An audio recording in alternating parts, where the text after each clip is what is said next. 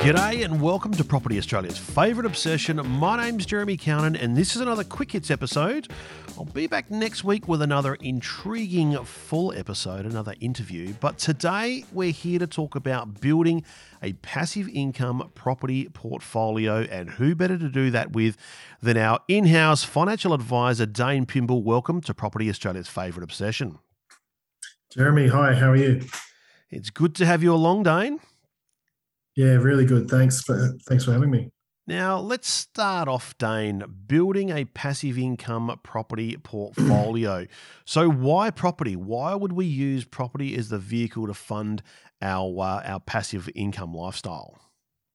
Yeah, sure. So obviously, it's not the only way that we, you can do it. It's it's the way that I think is certainly the most efficient in in being able to build that asset base as, as quickly as as possible. And the other point I want to make there is we're specifically talking about capital city residential property here, and not to say that other types of assets aren't aren't relevant. Just in terms of setting the goal of building that portfolio to fund your lifestyle, I think that resi property is the most efficient and and sort of sensible way to to, to do that. So it's interesting that you started there straight off the bat with uh, with goals because you know that's where we always should start is working out what our goals are and working you know working backwards from those goals as to you know what we need to do to achieve them. Yeah, because I mean it, it understanding the purpose of why you're building this portfolio is going to help really keep you focused on that long term strategy rather than sort of trying it out, seeing if it works, and then jumping and doing something else. This is a multi decade strategy. And I think, you know, the key goal really with this portfolio is understanding what to you is a comfortable lifestyle and ideally having this property portfolio fund it. Now, that's going to be a very different number for a, a range of different listeners. It's, it's, it's really dependent on the, the type of lifestyle that you want to live. Do you enjoy traveling? Do you live in a you know a higher cost area or, or do you live in a regional area? There's going to be a lot of different factors that determine that. But one of the key before you make any decision, before you buy your, your first investment property, you should know that the, the purpose that you're you're doing that for. And and when I sit down with clients as at a starting point, we often work out what that number is and then set that as as the goal for the portfolio.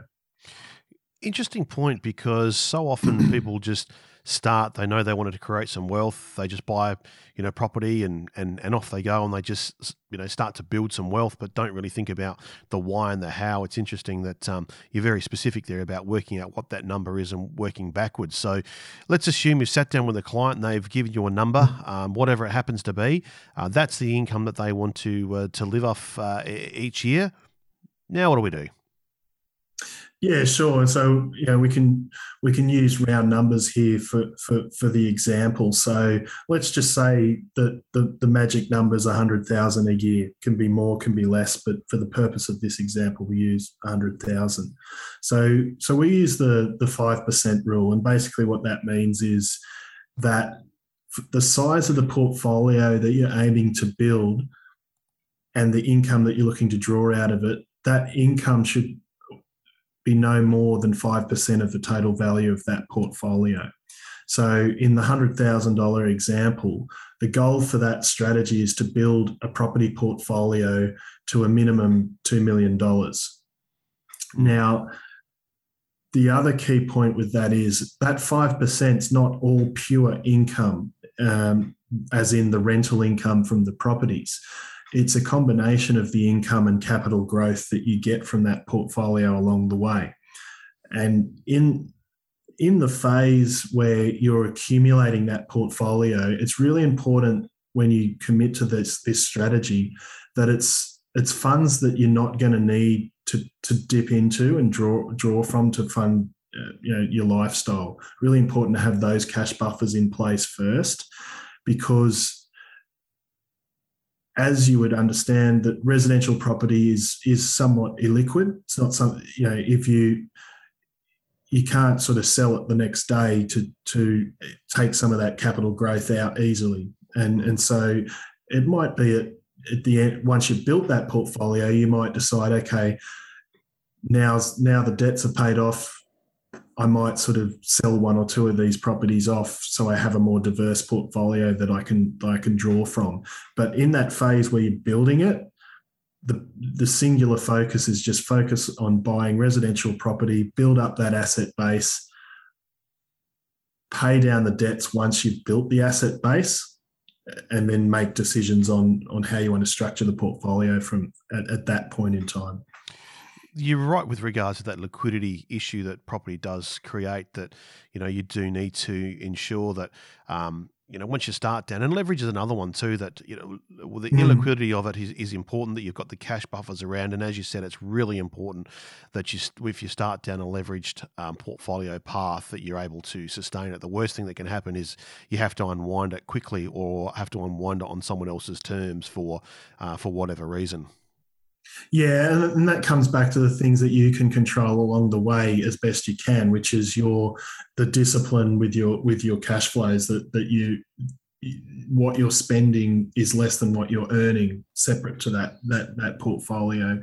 And it, that's also why I like residential property is because you know the banks are willing to lend 80% or, or even more with lenders lenders mortgage insurance but but you know 80% of the value of the property. It's a great vehicle to help you build wealth quite efficiently relative to other asset classes.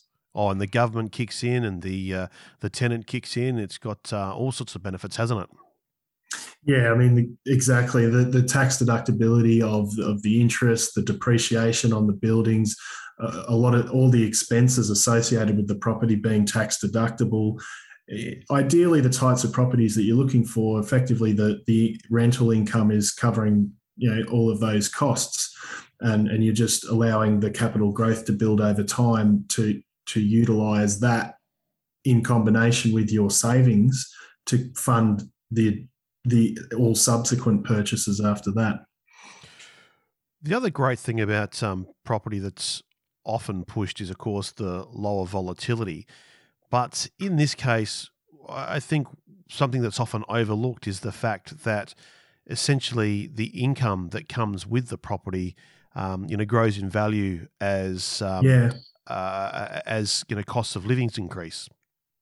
Yeah. So the way I often like to explain this to, to clients is, and we've got more than two centuries of, of, of data to, to demonstrate this, that essentially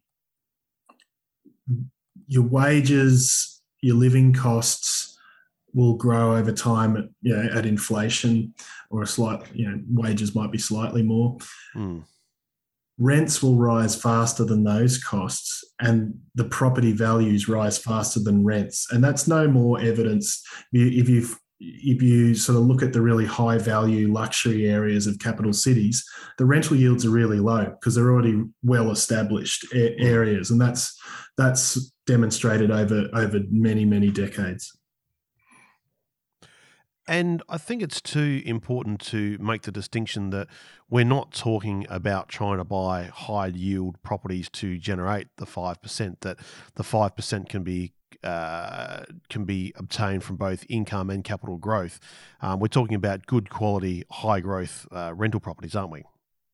Yeah, absolutely. Definitely prefer sticking to the capital cities. The tip and the, the whole yield argument, I can totally understand the appeal because it's that whole bird in the hand theory. You can, you know, you get the rental income coming in. Capital growth's a little bit more, uh, you know, you have some years really strong growth you have some years where you might go backwards and you can have long periods where you're going sideways but and that's why i keep coming back to the, this is a multi-decade strategy so in the long run most of the wealth creation is going to come from the capital growth. And the, the, the, the key to it's really find, striking that right balance. You, know, you, you, you want to stay in the game, so you need enough income to, to service the debts along the way. But, but typically, the trade off is the higher the yield, the lower the, the growth prospects for, for that property. And as you said, the, the, the higher growth properties will always win over the long one because you're comparing simple interest with compound interest. Absolutely, yeah, uh, yeah. We, we try and sort of demonstrate that in, in in the advice that rental income in a lower yielding property might start off lower year one, but if you compound that over you know 10, 15 years, because of the growth in that rent is likely to be higher than the higher yield property, you end up with a lot more rent cumulatively over that period of time in the in the growth property. You just need to wait a few years for that to for that to really start to ramp up. Mm, mm.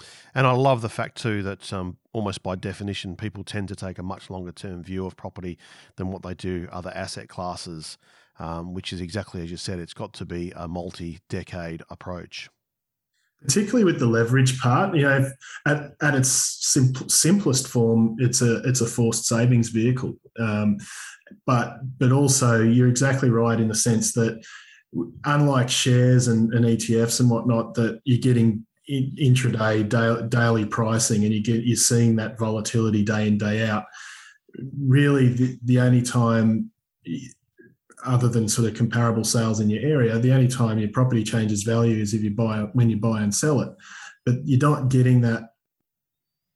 There, there is there is rises and falls in capital values of property over time, but it's certainly not as dramatic as what people experience with shares. And it just finds that's also the reason why I find it's it's the right asset class for lifestyle funding.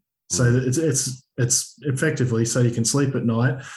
And you know, once you've built this portfolio, you can choose whether you want to keep working or not. But you don't want that sort of portfolio being too speculative because you don't want to be reliant on speculative assets to be funding your lifestyle. Hmm. So, Dane, who can do this?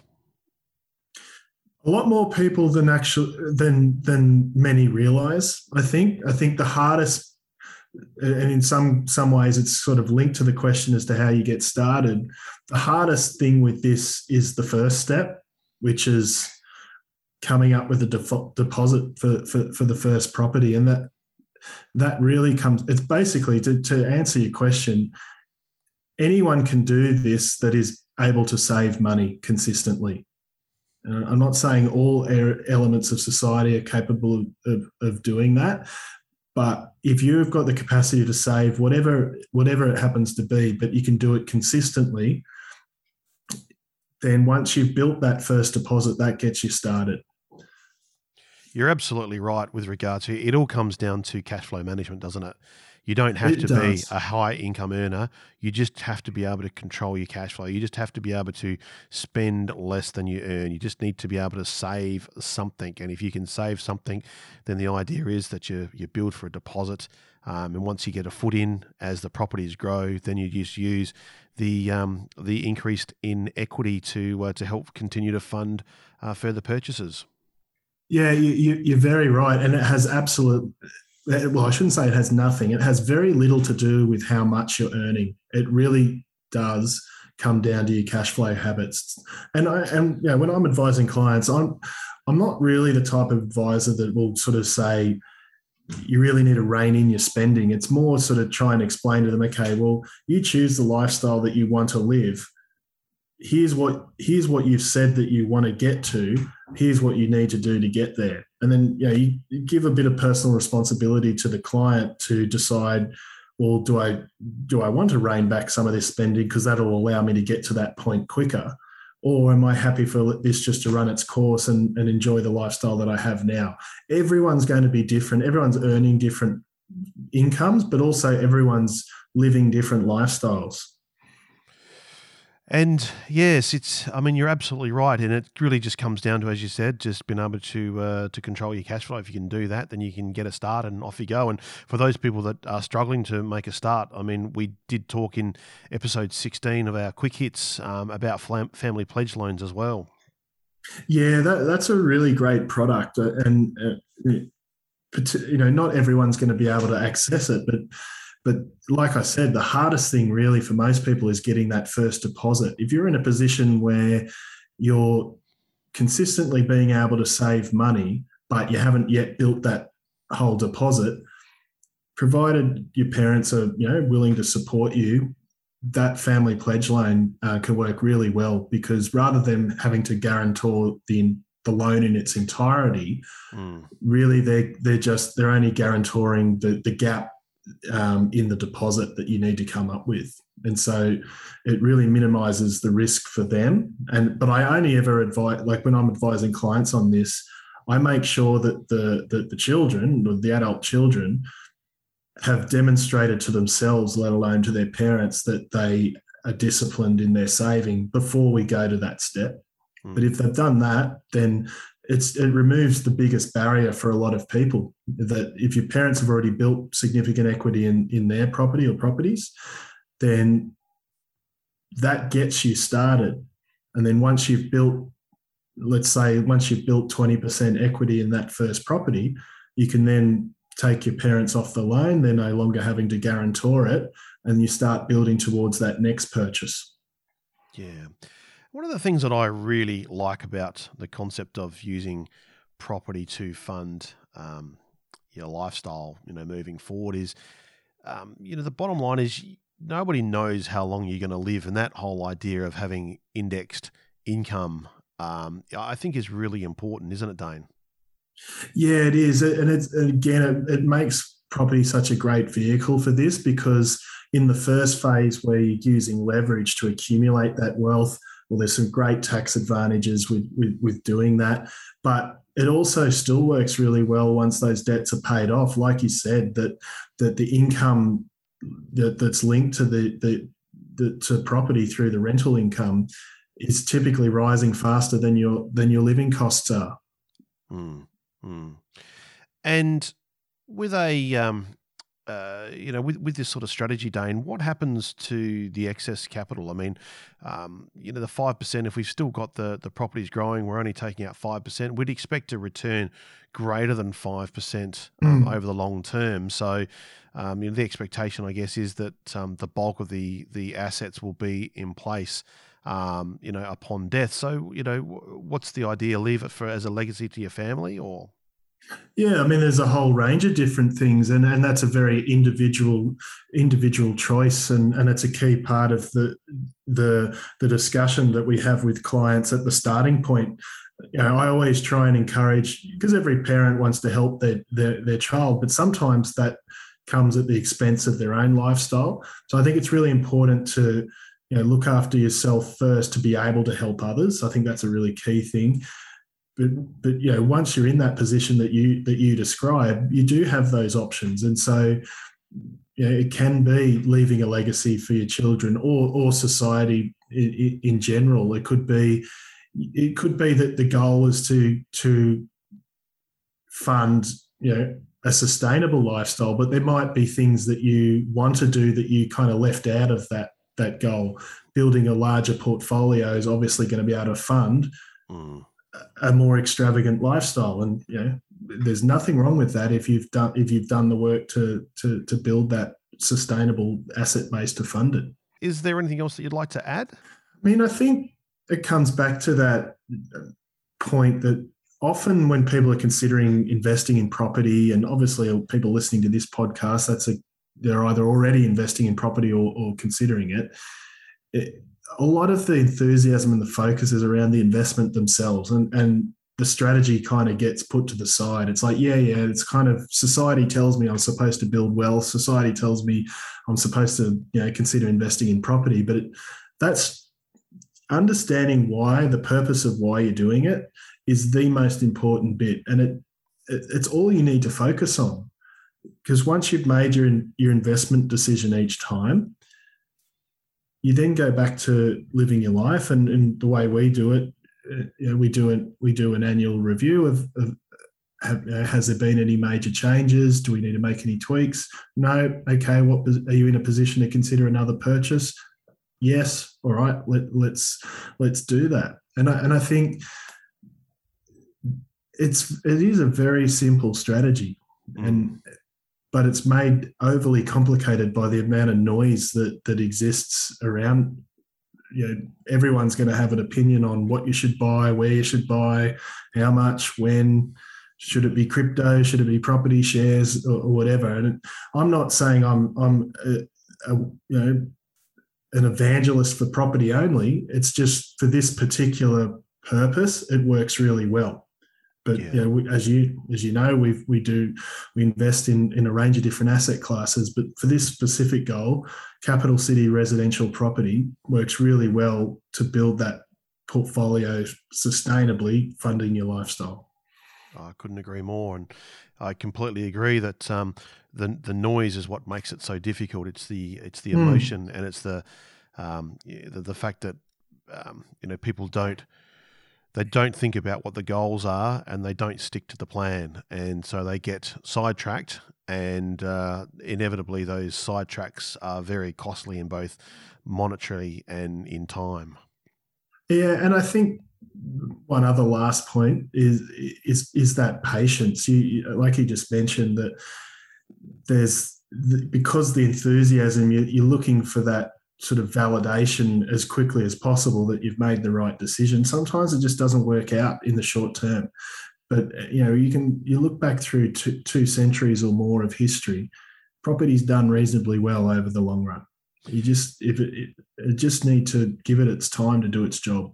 And it's a sad fact that most investors only hold um, investment properties for two to three years. By the third year, most have um, tipped them out, gone elsewhere, which is a real shame because they, you know, you're not giving the asset class a chance to do its work. Absolutely, it can it can be a number of years where it doesn't feel like much is happening, and then you know it'll go on quite a burst for for a few years as as well. And you look at the capital city markets. Let's take Sydney for example. You know, between 2004 and 2012, Sydney didn't really go anywhere, mm. and then you know you talk to a you talk to people considering a, a, Sydney property investment in 2012, very different discussion to where, where we're sitting now, where it's you know it's kind of the opposite. Yeah. And and it's probably now that's the time that you know other capital cities might be more more relevant. All right, Dane. Well, that's been a pleasure talking to you. Let's wrap it up there. If uh, listeners want to get in touch uh, to discuss their financial needs, uh, where do they go? Yeah, sure. So, you know, cowanflack.com, you can find my bio on there, email address dane.pimble at cowanflack.com. Well, definitely look him up if you uh, if you want to have a chat. Um, Dane, thanks again for spending some time with us. Do appreciate it. You're welcome, Jeremy. Thanks for having me. And thanks, of course, to all our listeners. We do appreciate you joining us once again. If you want to catch up, then stop on by at pafo.com.au. Of course, PAFO is the acronym for Property Australia's favourite obsession, and that's also our social media handle. So it's PAFO Pod. You'll find us there on Facebook, Instagram, and on Twitter, or you can drop me a direct email at jeremy at pafo.com.au. I do ask if you do have you have enjoyed today's episode, then please like, subscribe, and leave us a rating or review because it does help others find our show. I've been your host, Jeremy Cowan, and you've been listening, of course, to Property, Australia's favourite obsession. And until next time, Dane, let's keep obsessing about property. Absolutely. Any opinions or recommendations expressed should be considered general in nature, as they do not consider your personal objectives or financial circumstances. You should therefore consider these matters yourself before deciding whether the advice is appropriate to you and if you should act upon it. Should advice be sought, please seek an appropriately qualified advisor. Investing may not be appropriate for everyone, as there is inherent risk and the possibility of loss when investing in financial assets, just as there is the possibility of profits. While useful for identifying patterns, history and past performance do not guarantee future performance. Cowan Flack has a commercial relationship with guests appearing on this production.